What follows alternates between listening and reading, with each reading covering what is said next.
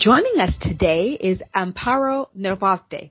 She's the co-founder and chief alliance and investment officer at B89, a fintech allowing fair and transparent cross-border digital payments. Amparo, thank you so much for joining us. So let us know what led you into the digital payment space, which seems to be very hot right now. And also, is there a specific market in mind that you had in mind when you decided to enter the space? What led you to this? What led you to the market? Well, I think that it's uh, it's important to start with with my story a little bit uh, because when I, when I started in in fintech, uh, I create a, a, payment gateway. Uh, the name is Culqi, and I had an exit with Culqi, but it was in 2013, and the exit was in 2018. So when I finish uh, everything with with Culqi, I start creating B89. That it's my my second startup. So I was working in the world of, of fintech, in the in the world of payments specifically my first startup was focused on merchants, no, on companies. And in the other side, in B89, I'm focused on the customers, no, people, like people that want to consume. So I think that uh, in that market, in the issuer part, uh, uh, the digital the digital banks or the neobanks are working and are growing growing very fast. Uh, they are focused on digital payments. Uh, they are focused on a specific niche also because uh, there is a trend that is focused on the verticalization of the banking. So that's part of, of why we create B89. Uh, because we want to focus on the community, the Hispanic community, and but with a with a cross-border solution. We don't want to be another neobank uh, that is only focused on the local market. Uh, we believe that we are citizens of the world, so that's why we create a very solid platform for cross-border payments with B89. So tell us a bit about neo-banking. I know that term is probably new to some folks. What exactly does that mean and what solutions do neobanks bring? Okay. Neobanks, uh, uh, in most of the cases, are focused on payments. And payments can be, uh, for example, a credit card, a debit card, a wallet. That's part of the products that a neobank uh, have. Um, what is uh, different from a neobank or a challenger bank, for example? Uh, a neobank, it's a, it's a new startup or a fintech that use the license, the banking license of a partner so they can work. No, in the case of the challenger banks, uh, those are the banks and that can that can be digital, but they have their own uh, licensed banking. So it's like a differentiation of how we manage the operations, no, the, the license and the, regula- the regulation.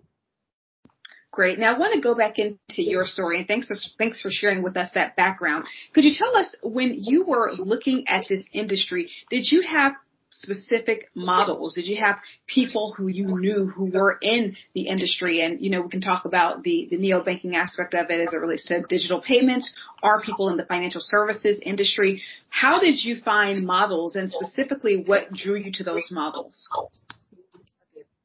I have two type of two type of, of, of role models. No, the first one is uh, when we start with when I start with with Culqi.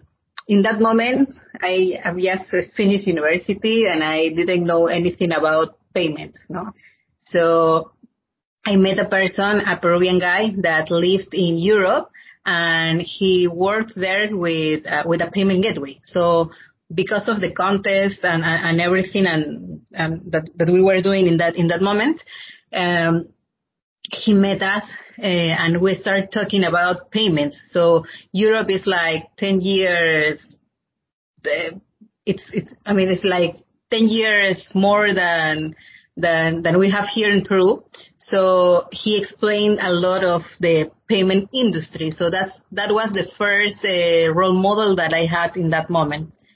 Uh, that's related to the industry. But when when I when I was looking for another startups, for example, Stripe, uh, it's one of the best uh, the best role models that, that that I have seen. I really I really admire those guys that, that create a Stripe and we were following what they were doing, no? In the case of, of payments for, for, for merchants.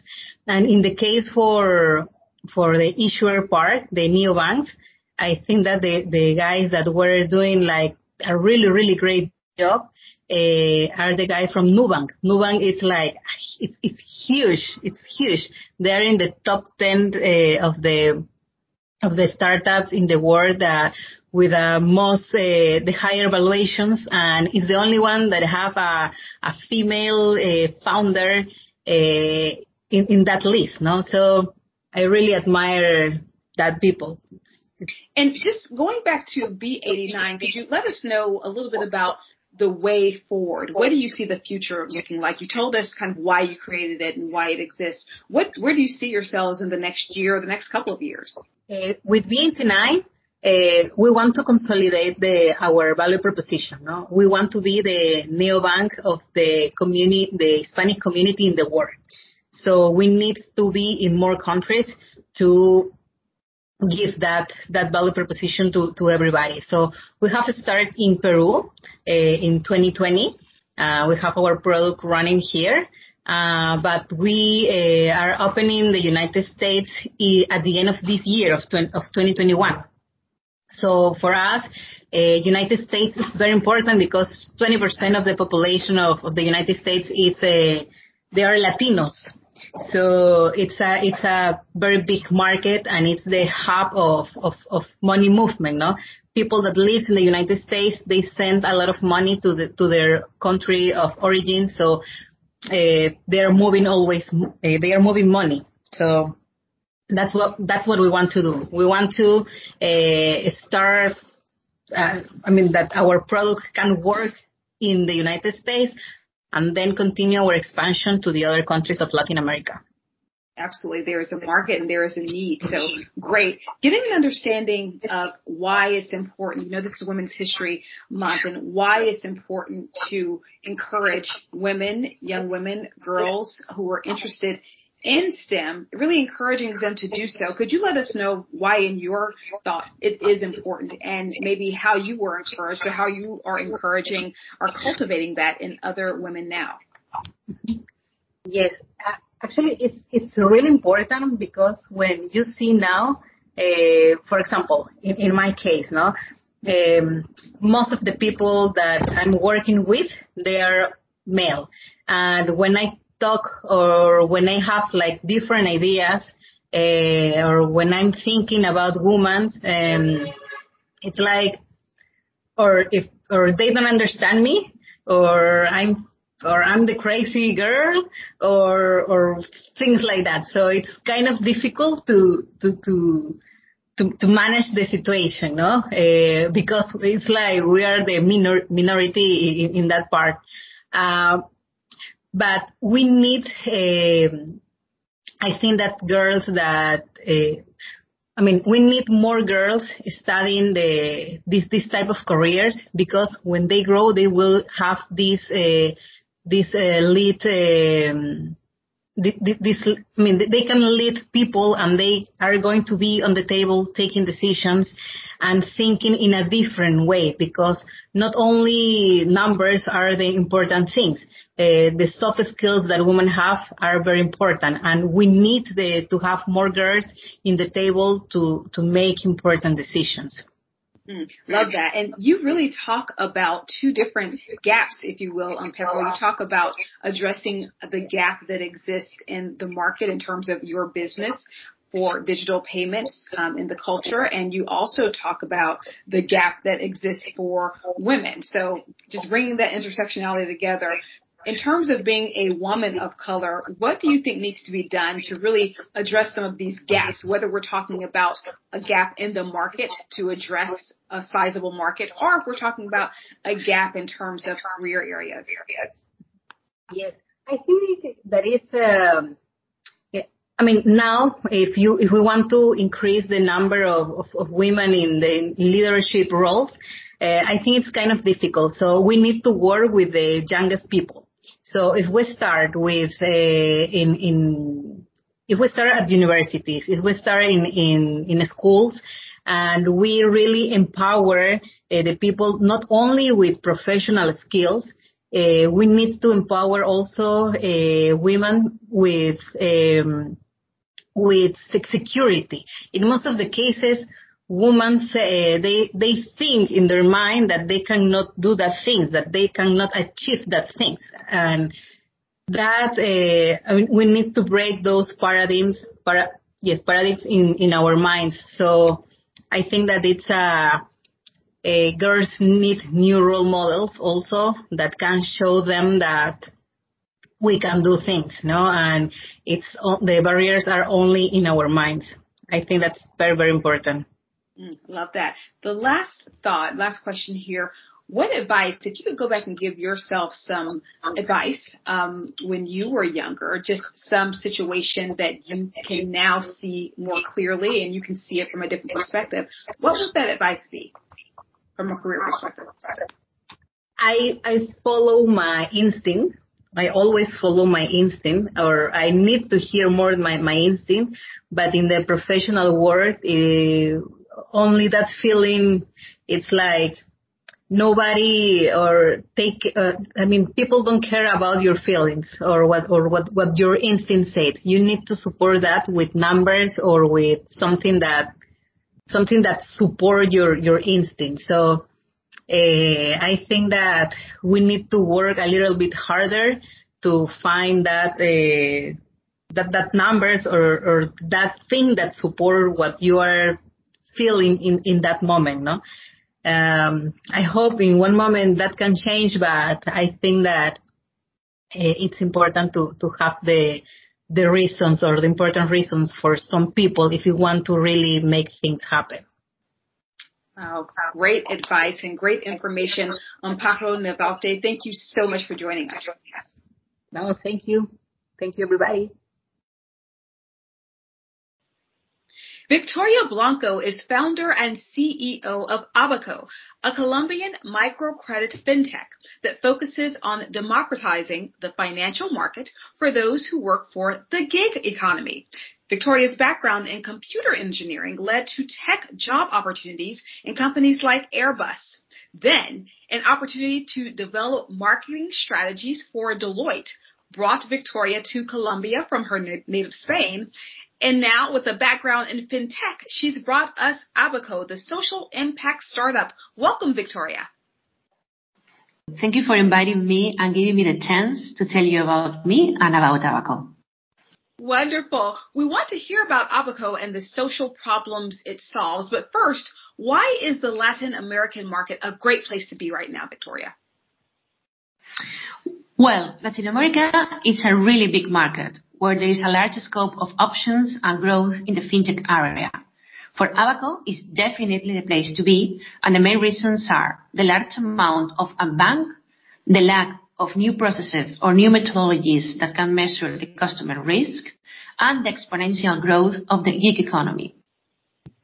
So tell us who is benefiting from Abaco. Be specific. What do your clients look like? What are they struggling with? What sorts of positives do you bring about to those clients and, and who are they? Abaco provides a financial opportunity to gig economy freelancers. We are working with the main gig economy platforms such as Rappi, Delivery Hero, Mensajeros Urbanos, and GoCap. We started our solution in Colombia in 2019, and this month, March of 2021, we have already launched in Mexico. In the case of Colombia, we are giving the opportunity to create access to Venezuelans without regular visa that are in the country, in Colombia. Abaco is the only available solution in the current market for them. Our customers don't have any previous financial history, or they have been reported in credit agencies before. They don't have too much opportunities in the market, and the ones that they have are products with high interest rates. Abaco brings a product to the market that really fits with their needs, with their customer needs. With our value proposition, they can get into the financial system with a product with low interest rates. And how did you come up with this idea that people in the gig economy, you're absolutely right, they sometimes need access to resources so they can continue to move their career forward. How did you come up with this idea about helping folks in the gig economy to be able to have access to this? Well, when I was working for a consultancy firm in Colombia, I realized that there is a large amount of people unserved of financial services. Traditional credit scores can measure them because there is a lack of information in the process. Uh, when I was living in Colombia, one night my flight, my flatmate and I, we ordered a Rappi. It was a horrible night, rainy, cold, and the Rappi came to our house a really um, house really late uh, because he, he fell from his motorbike. We offered him a glass of water and a place to stay till a big storm stopped. Talking with him, he told me that he needed to change some spare parts of the motor, but banks don't provide him any credit. He went to a bank and showed them all the earnings that he has with Rappi, and the answer of the bank officers was, uh, sorry, we can help you with the credit. This information is not valid for the score. But his earnings were three times the minimum wage. So I asked myself, why don't we use this information to create a score? These people has a really good earnings. And at this point is where all the story begins. Next steps uh, were to test the idea with Rappi database and start to provide microloans for spare parts. These microloans have a low, have a low amount and also are, are a high revolving product that led us to test our model really fast, that with, uh, with another product. What, Victoria, does your future look like? What do you want for your company in a year or in two years? Where will Abaco be in a year or two years? Well, Abaco uh, wants to be the credit reporting agency for unserved and the informal economy, people who is living paycheck to paycheck. Currently, we are a lender business model, but we have to, because we have to test our model, our, data model. But in the future, we want to be a big tech that can rate anyone just reading information from your mobile apps that you have uh, in your phone, gig economy apps, wallets, or e-commerce. Our goal is to sell this rating to banks, telecom, proptechs that can provide services to our customers. And what is it about Abaco that's going to ensure that you are in all of Latin America in two years? What is your secret to be able to make sure that you are in the entire region in two years? What will you do to get there? Well, um, I think we have a really high scalable solution. At the end of the day, if our solution works for Rappi in Colombia, it can work for all deliveries in Latam because the information and methodology is the same. Of course, uh, we will have to fix some cultural parameters in our model, but the business model and the tech solution uh, will be the same. Great information, Victoria, as well as your interest in computer engineering and fintech and really bringing it together for social impact. Victoria Blanco, thank you so much for joining us. We invite you to subscribe to the Refinitiv Sustainability Perspectives podcast on iTunes, Spotify, or wherever you stream your content. What did you think about the podcast? Leave us a review on iTunes or follow us on LinkedIn and Twitter for updates on our show. You can even check us out on YouTube now. Thank you for joining. See you next time.